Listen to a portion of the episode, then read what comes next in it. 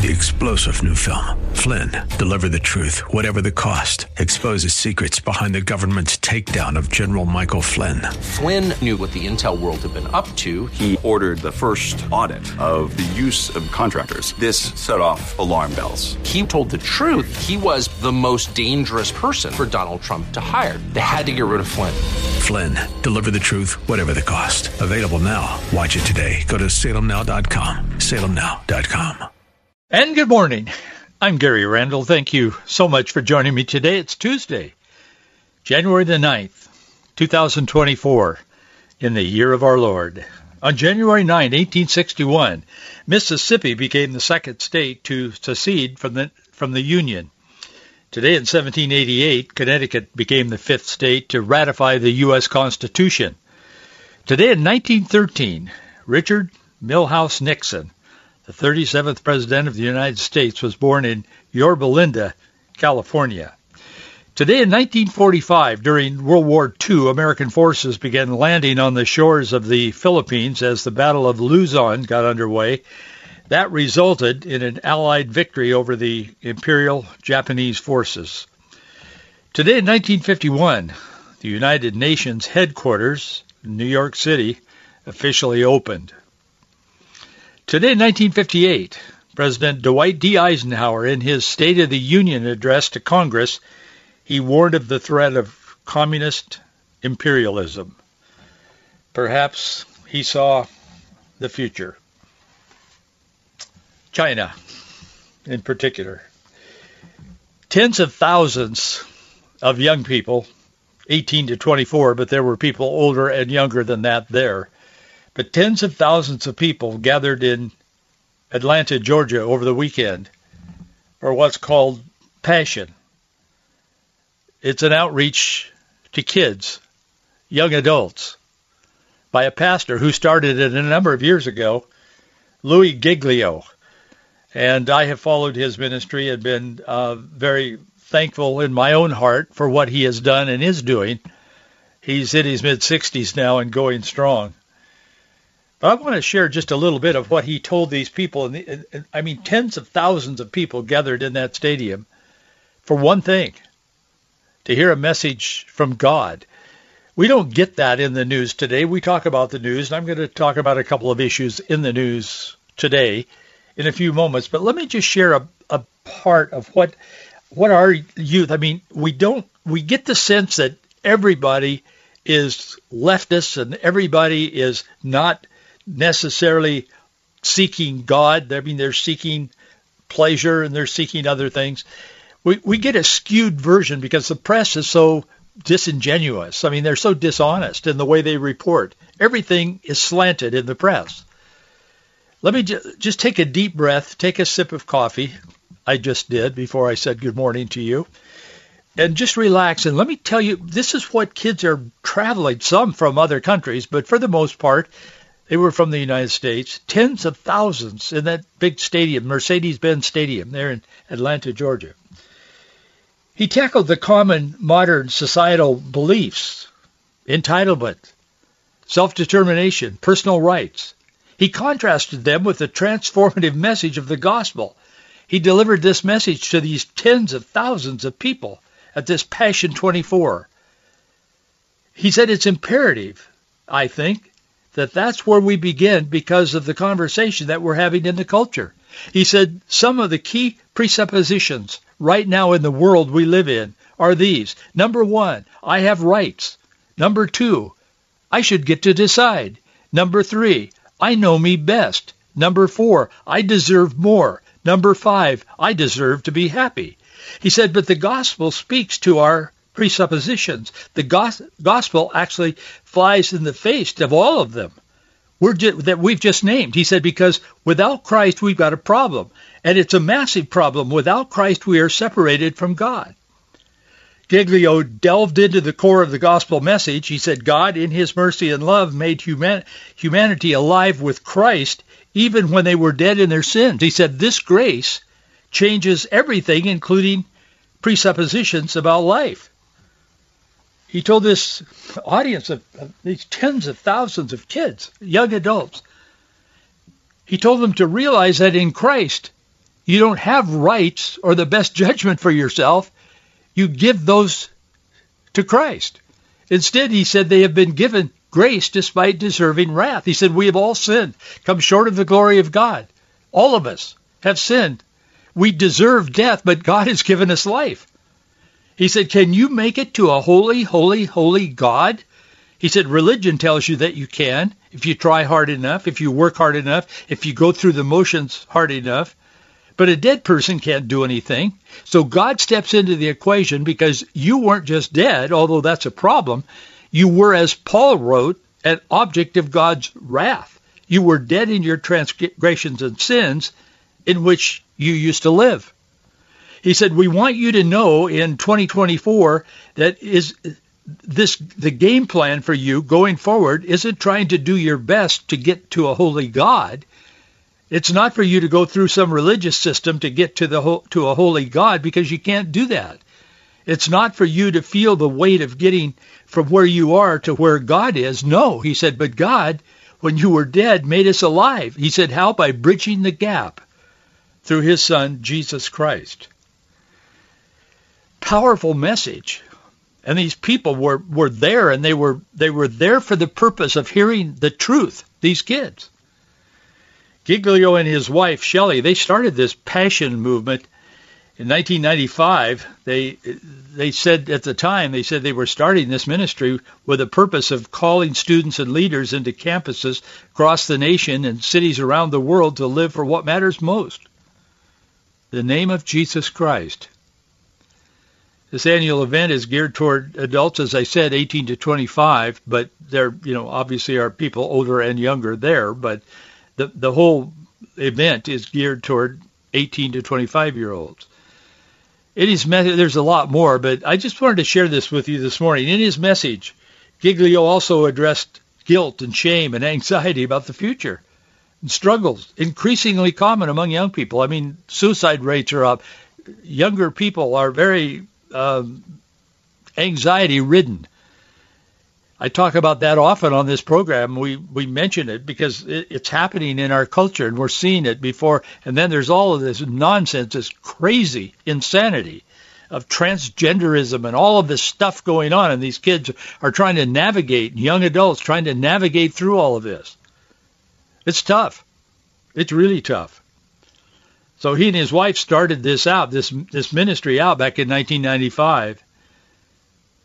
In his message, he also included this guilt and shame and anxiety about the future and struggles that young people, young adults are having now. He explained how the cross of Christ offers a perspective that can dwarf these concerns. He encouraged the audience to trust in God's plan and in God's timing.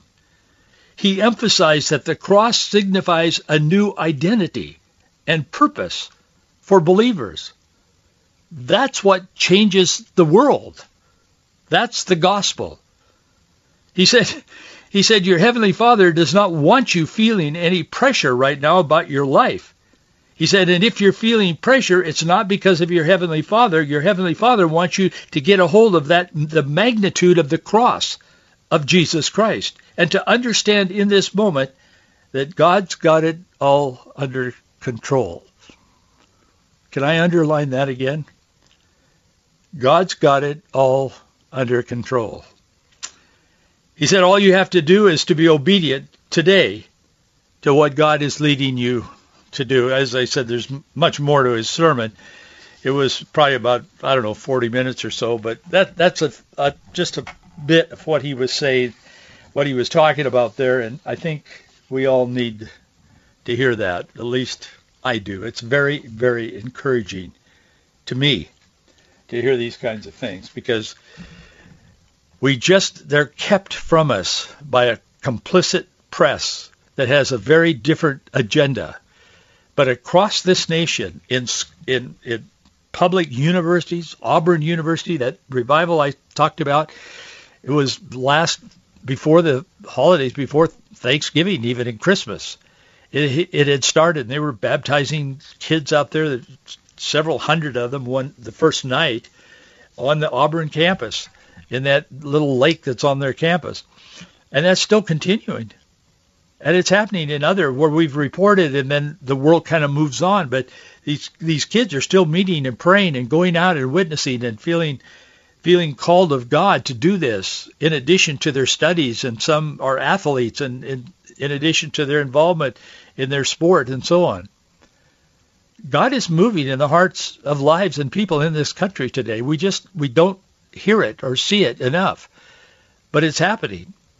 There is a movement that is tremendous, spiritually, biblically based, not some quasi cult type thing. It's it's God's spirit moving on people, adults as well, in these settings. But most of it is based around this crowd of 18 to 25, college age, high school through college age, and so on. So this is happening, and God God will honor that.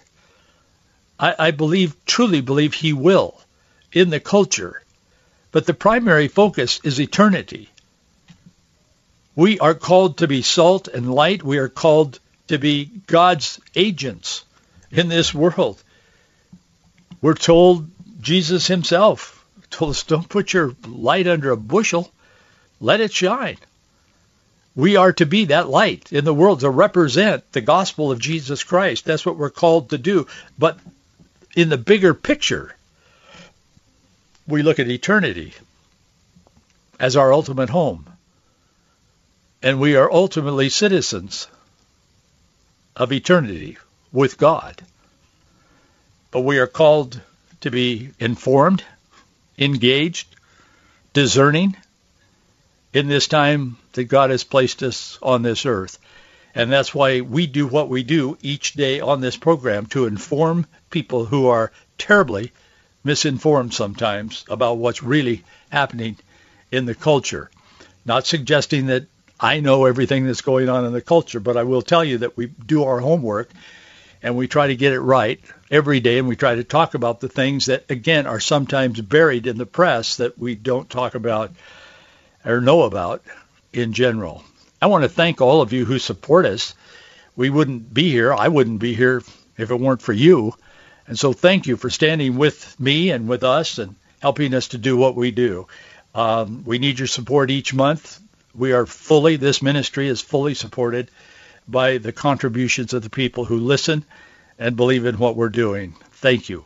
Our address is Box 399, Bellevue, Washington, 98009.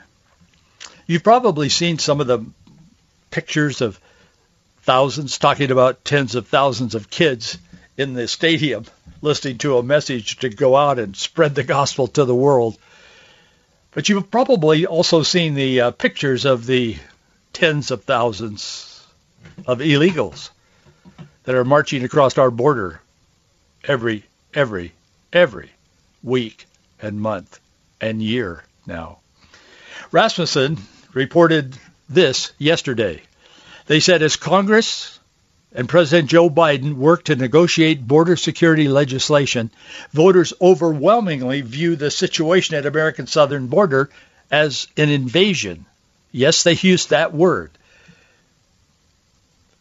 I would be one of the nearly two-thirds of all voters in America who see it as an invasion. That's exactly the way I see it personally, and I think many of you do as well.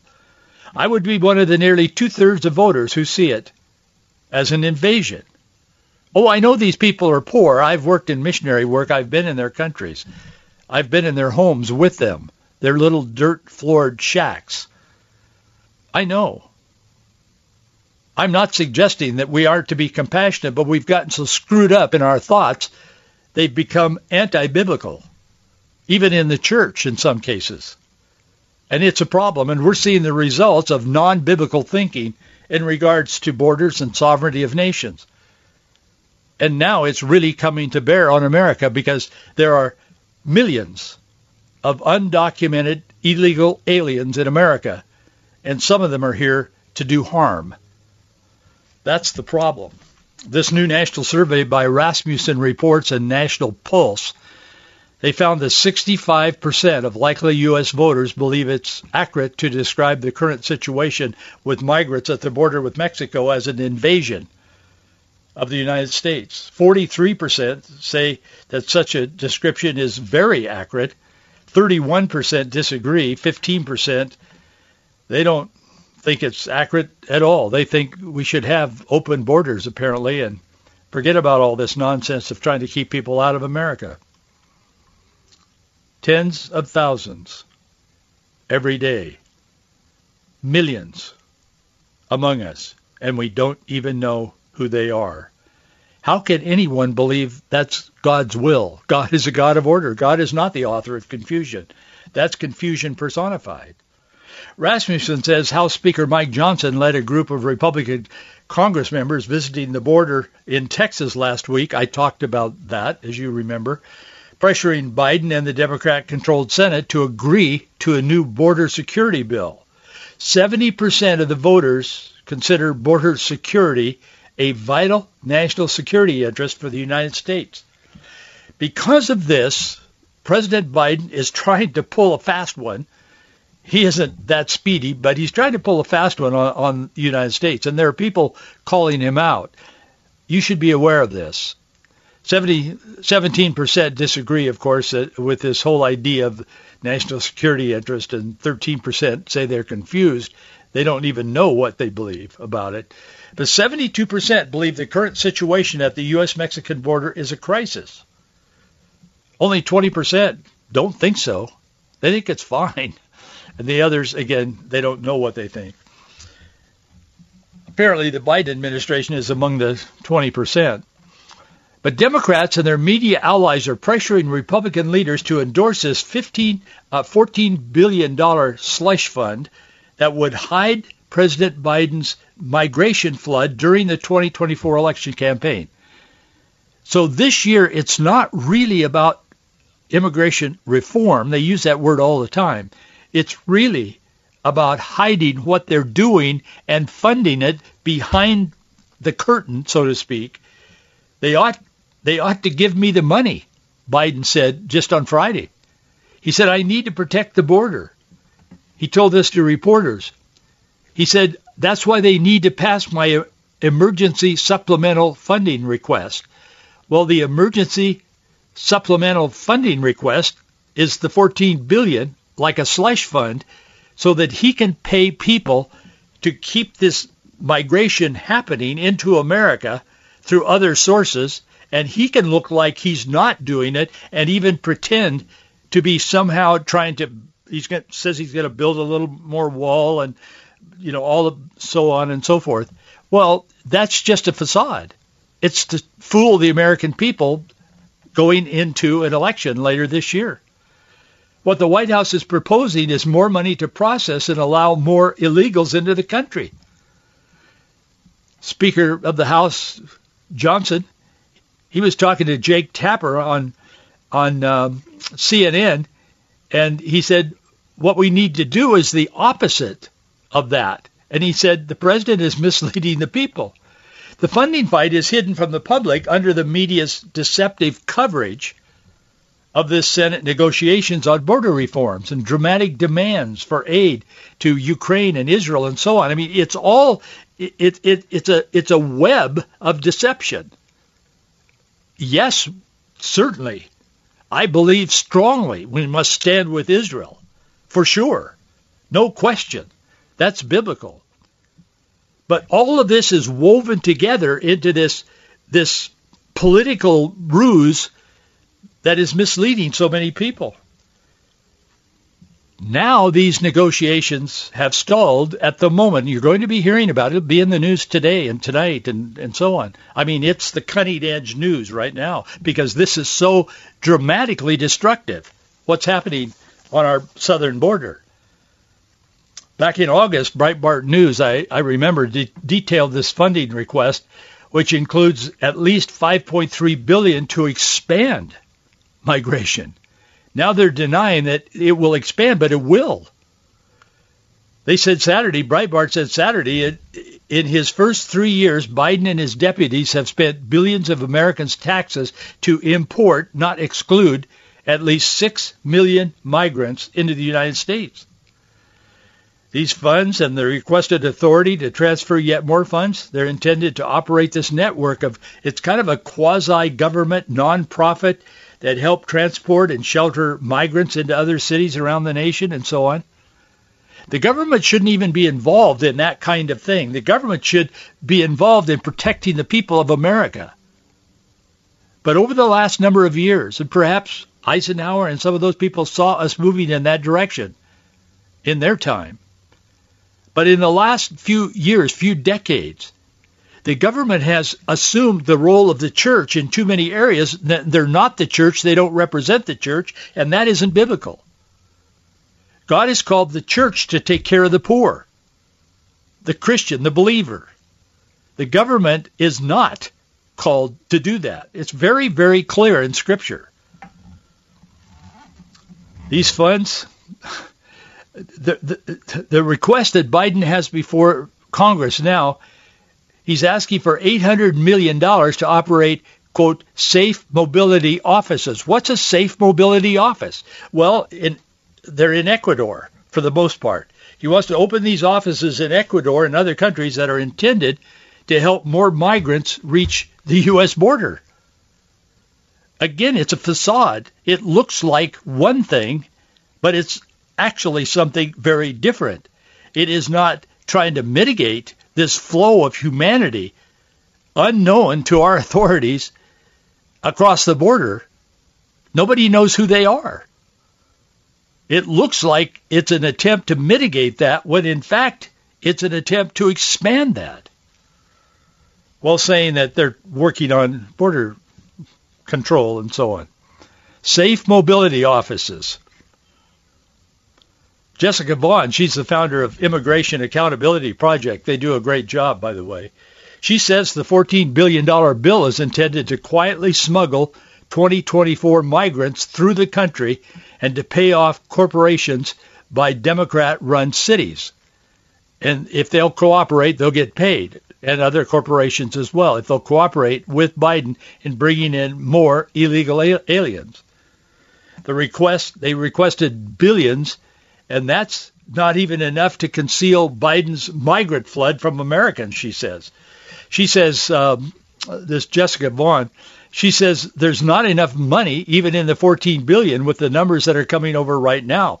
She said people are seeing it and they're going to keep seeing it. They're going to see it in the schools.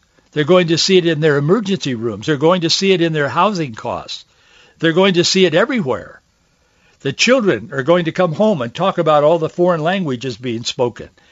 And if they're, you know, I'm quoting her, if they happen to live in a suburban neighborhood and the house next door is rented out to four different families who are living there at the same time, they're going to see that too. I think it's going to have a huge impact on suburban America, she said. The damage from Biden's migration is also being felt, she says, in small towns. And indeed it is. I've talked about that and named some of them here in the Northwest. The Washington Post has now joined the chorus, and they're demanding that Republicans give the money to the president so he can fix the border problem. That's, those are their words. So they're complicit in misleading the country. Either they're uninformed, who knows, or they're purposely misleading the country. But it's one or the other of that because what they're saying is not the truth. But fortunately, a number, not all, but a number of GOP leaders understand how Biden and his deputies will use the money. When we looked at this emergency supplemental, we found it continues to facilitate the mass migration that we see across the border. This was a post on social media by Senator Katie Britt. She's a Republican from Alabama. She's also said that in a couple of press conferences she's had. She said it was it was yet more of a magnet to draw more and more people here more than a fix on the border. A magnet is exactly what it is. Bill Hagerty, a Republican from Tennessee, is a senator. He said giving the Biden administration more money to fuel its disastrous open borders resettlement operation is insanity. He said it would worsen the border crisis, not stop it. Again, so true the funding just uh, Representative Chip Roy, he's a Republican from Texas, He said the funding will offer zero actual border security while providing more money to process more people and continue to rack up mountains of debt. Speaker Johnson, talking to Jake Tapper on CNN, he said, we're in serious, serious dire straits as a nation. We have to address those things seriously. I talked about last week, I talked about the biblical perspective on immigration, the stranger. I hope you heard that. And if you didn't, I would like to encourage you to go to our, our website, faithandandfreedom.us. And the last part, go to Fridays. You'll, you'll you'll see the articles that I write, the blogs. We publish one every day, every weekday and you'll see those. Go back to last, I believe it was last Friday, and look at what we said there because it's important that we know the biblical basis because the the religious left, of which I would include our president, he claims to be devoutly religious and so on. The religious left is not interpreting Scripture for what it says. They're using Scripture for what they want it to say, particularly in regards to the stranger. Without borders, there's no order, there's no law, there's no justice. Without borders, God's promise to bless the nation whose God is the Lord would never occur because there wouldn't be a nation. God's plan of redemption revolves around nations, and in time God will judge the nations. The Bible is very clear. God supports, God created the idea of nations, boundaries, and national sovereignty, and so on. In Acts, we're told that that is God's way of reaching people. Daniel 2 says he raises up leaders and nations and puts them down. God is very involved in this whole national idea. And yet the religious left try to criticize, they do criticize, and they kind of put down Christians who believe in, in nationalism in the sense of it's part of God's plan. Because they don't understand the Bible. It's very clear if you have an open mind to God's word. The immigration controversy is not just political, it's a moral matter. The scripture passage most used to justify open borders is Leviticus chapter 19 verse 34 where God commanded Israel to welcome the stranger or the sojourner. But then when you look at the original language of what that stranger is, it's very different than what we see being foisted upon America today. It's not a lack of compassion, it's a lack of understanding God's way, God's plan, and God's word on these matters.